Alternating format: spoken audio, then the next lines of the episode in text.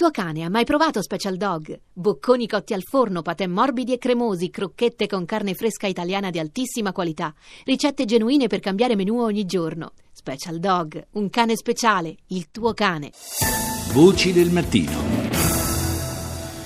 Sono le 6 e 40 minuti, buongiorno di nuovo da Paolo Salerno. Per questa seconda parte di Voci del Mattino abbiamo parlato nel primo segmento della puntata di oggi della situazione in Spagna e in Grecia per quanto riguarda eh, la questione dei migranti. Eh, abbiamo sentito come la Spagna eh, abbia limitato e di molto eh, l'impatto eh, del flusso migratorio attraverso accordi bilaterali con diversi paesi e in particolare con il Marocco che avrebbe potuto essere un po' quello che è per noi la Libia, cioè la, la base di partenza eh, dei barconi che portano e dei gommoni che portano poi i migranti verso le nostre coste. E proprio di Libia vogliamo parlare adesso, lo facciamo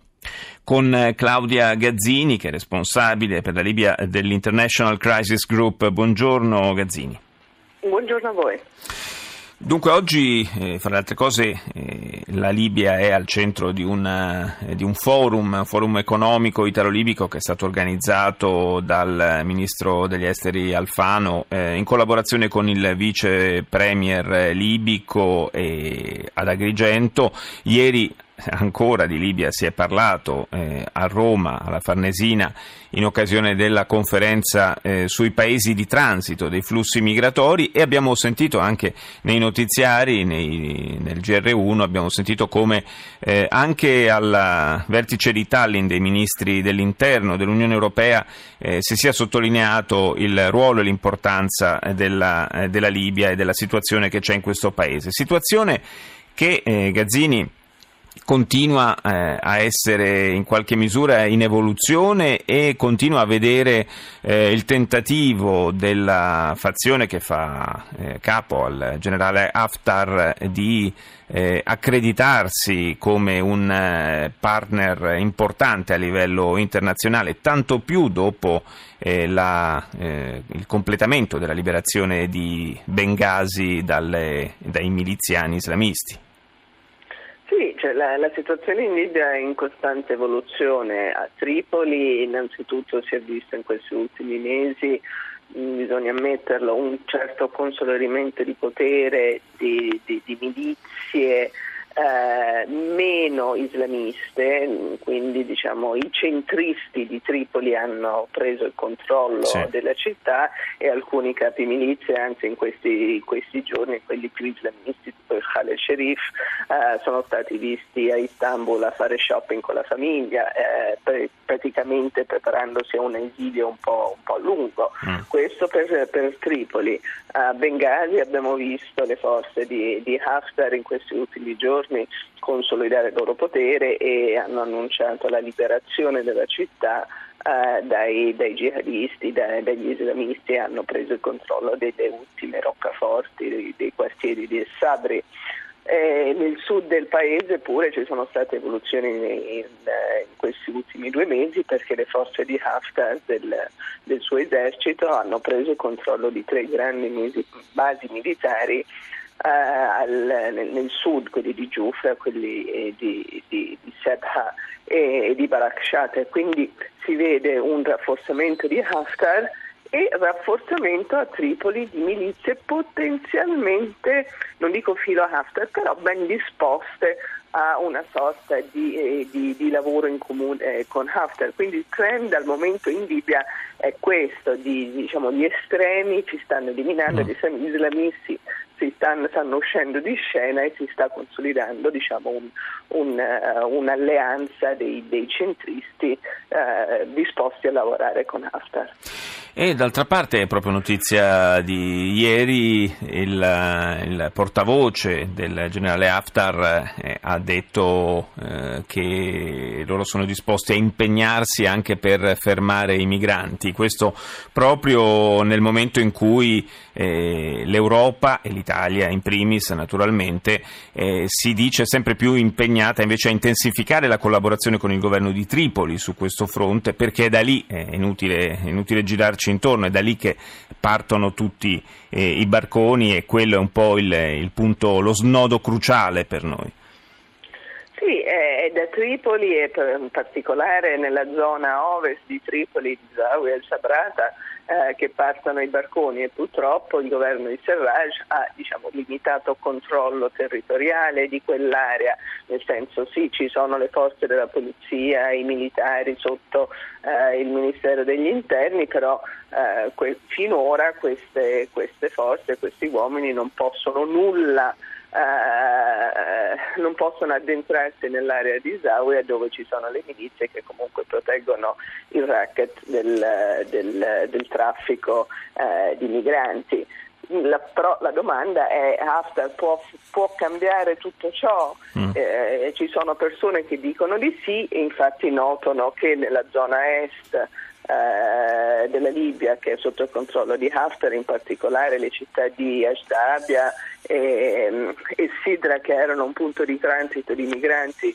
fino all'anno scorso, da quando c'è Haftar in quella zona si nota l'abbassamento del flusso migratorio eh, da lì. Quindi ci sono persone che pensano che l'arrivo di Haftar, in particolare nel sud, a Sebha, che è il primo punto di entrata in Libia dei migranti che arrivano dal Niger, possa cambiare queste, queste dinamiche. Dal mio punto di vista però sarà, secondo me sarà un po' più complicato perché uno dei grandi incentivi eh, che porta i libici a, a collaborare con i trafficanti di migranti è il, la, il, fatto che in Libia c'è una grossissima crisi economica, quindi se non si risolve la crisi economica, se non si migliora le condizioni di vita dei libici che al momento hanno difficoltà ad accedere al contante per questo molti lavorano con i trafficanti perché dà soldi immediatamente, se non si risolvono questi macro problemi libici mm. sarà difficile risolvere il problema dei migranti.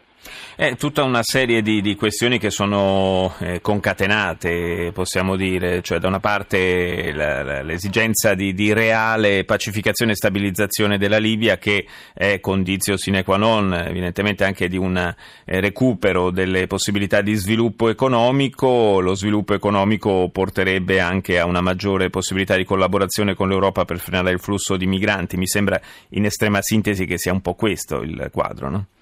Ma sì, eh, bisogna arrivare a una, una Libia unita, bisogna più che altro arrivare a un un'intesa su chi fa parte e chi, chi, non fa parte delle, delle, forze armate che possono contrastare questo flusso migratorio e eh, bisogna poi avere un governo capace di implementare e stabilizzare questa economia. Al momento eh, non, non, si sono visti eh, progressi reali su mm. nessuno di questi tre fronti, né militare né politico né economico. Eh, si spera che nell'arco del, del prossimo anno qualche, qualche progresso si, si riuscirà a fare starà molto anche poi nuovo, eh, al nuovo inviato delle Nazioni Unite Tazzan Salamè che, prende, eh, che inizia il suo lavoro in Libia il primo agosto, sì. riuscire a portare avanti un, un discorso di, di, eh, di, di, negoziazioni, un nuovo capitolo di negoziazioni che possa formalizzare eh, una, una, una, reale intesa tra le parti in Libia, però ecco non sarà una cosa immediata. No, certamente non sarà immediata e non sarà facile. Eh, grazie a Claudia Gazzini, International Crisis Group, eh, per essere stata con noi. Buona giornata. Grazie a voi, buongiorno. E saluto Elisa Bacciotti, direttrice delle campagne Oxfam. Buongiorno. Buongiorno a voi. A proposito di, di, Libia e di migranti, voi avete diffuso un nuovo rapporto che denuncia le condizioni eh, in cui vengono a trovarsi queste persone eh, durante la loro permanenza in Libia. Eh, ci sono, ne abbiamo parlato l'altro giorno con eh, il, l'Alto Commissariato per i rifugiati, ci sono eh, diversi centri di detenzione, ma più in generale eh, c'è un, un quadro abbastanza preoccupante per quanto riguarda il rispetto dei diritti umani. Purtroppo sì, eh, il rapporto che abbiamo rilasciato ieri si basa sulle testimonianze di più di 150 persone che abbiamo ascoltato e aiutato nel quadro del nostro progetto Open Europe, con altre associazioni in Sicilia che lavorano sull'assistenza legale e l'assistenza psicologica delle persone eh, che arrivano nel nostro paese. La realtà eh, da, da, dal nostro punto di vista, dal nostro punto di osservazione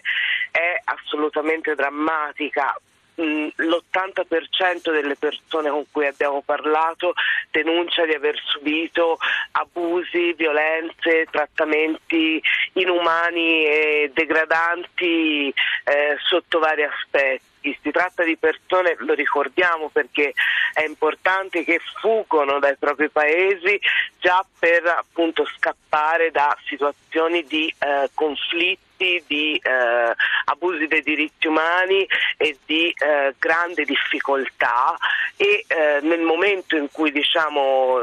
arrivano in Libia e arrivano, e arrivano, in questi paesi sono ulteriormente brutalizzate eh, da, da, dai trafficanti ma anche appunto eh, da un sistema che di fatto li tiene, insomma sta, sta, sta cercando, cercando, di impedire loro l'arrivo in Europa li, eh, eh, li fa soffrire sofferenze appunto inenarrabili. E poi come ci ricordava Gazzini in precedenza il paese rispetto ai tempi di Gheddafi vive una eh, situazione economica molto più difficile, molto eh, più complicata e quindi anche la vita eh, dei migranti che un tempo eh, trovavano anche lavoro in Libia molti, adesso è, è particolarmente difficile perché non c'è eh, nel periodo in cui stanno in Libia, nel tentativo poi di, di partire verso l'Europa, eh, comunque si trovano a vivere in un contesto che già di per sé è, è degradato e difficile.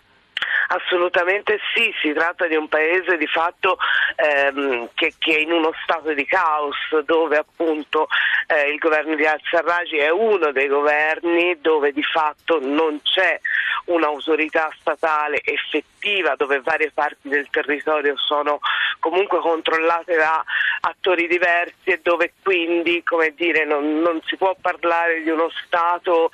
usando, utilizzando i nostri canoni, ma eh, è una situazione appunto di, di, grande caos dove queste persone si trovano alla mercé dei trafficanti, alla mercé di molti attori che appunto come, eh, come diceva la collega mh, cercano di sfruttare la loro presenza eh, a fini diciamo, di profitto eh, e appunto sotto la minaccia di torture e, di, eh, anche di uccisione e, e di morte. Quindi eh, in questo senso eh, che l'Italia e l'Europa possano in questo momento accordarsi con un paese come la Libia per gestire il flusso dei migranti mm. sulle coste dell'Italia e sulle coste dell'Europa ci appare assolutamente incredibile perché non si sta parlando appunto di uno Stato di diritto, si sta parlando di uno Stato che di fatto non è parte di nessuna delle convenzioni eh, sui, su, sui, diritti umani dei, dei profughi e dei rifugiati, si tratta di uno Stato che oggi è molto difficile da controllare. Grazie, grazie a Elisa Bacciotti, direttrice campagne di Oxfam Italia, grazie di essere stata con noi. Grazie a voi.